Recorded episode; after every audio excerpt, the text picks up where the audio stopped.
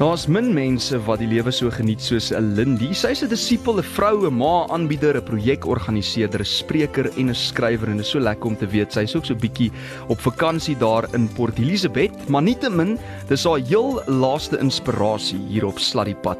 Kom ons luister. Hi François, lekker om 2017 se Sladdiepad inspirasie saam met jou klaar te maak. Ehm um, ek is ek is van die bevoorregtes wat reeds op vakansie is, ek kuier in Port Elizabeth en dan loop ek soveel mense raak wat saam met my op skool was. En ehm um, na een so ontmoeting by die see kry ek later 'n Facebook boodskapie. Lindy, jy's heeltyd my gedagtes vandat ons mekaar gesien het en ek dink dit is toevallig nie. Ek dink is my vriende Heilige Gees wat iets vir my probeer sê. Nou hierdie vriendin, sy sê sy is die afgelope tyd op 'n journey waar sy die Here vra om haar bewus te maak van mense en gebeure in haar lewe wat haar haar denke verander of radikaal beïnvloed het. Ehm um, ook dat die Here vir haar sal wys waar sy dalk iemand anders in die verlede seer gemaak het of te nagekom het sodat sy op 'n manier kan regmaak en dan haar versoek kan ons net dalk 'n koffie gaan drink nie. Is dit nie besonder hè om op so 'n reis met die Here te gaan nie. Wys my as ek dalk iewers iemand te nagekom het sodat ek kan teruggaan en regmaak, selfs so ver soos 20 of 30 jaar terug.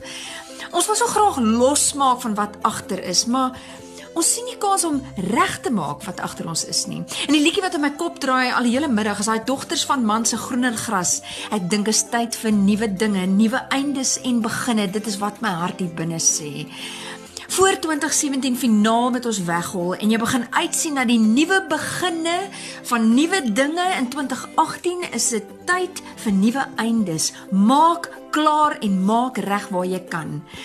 Iets wat ek hierdie jaar uit die fliek uh, Before I Wake geleer het is dit gaan nie net oor die gebeure in ons lewe nie, maar ook hoe jou hart en jou geheue dit bære. In die fliek, uh, die klein seentjie se mamma het baie siek geword van kanker. Haar bos krulhare het uitgeval en sy was ontsettend maar en bleek toe die maatskaplike werker goed bedoel het en die seentjie hospitaal toe gevat het om sy mamma te gaan groet.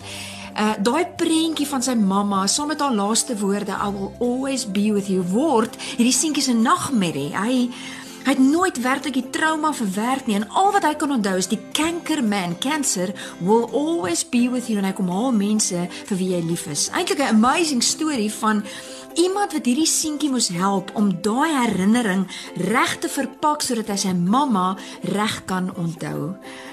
Hoe gaan jou eie hart uh en geheue? Die talle raakpunte, hoogtepunte, laagtepunte, ontmoetings, gesprekke, maar ook dalk skewe woorde van 2017 onthou en verpak en bære. En en waar vra die Here jou om terug te gaan en reg te maak sodat iemand anders nie onnodige bagasie die nuwe jaar insleep nie?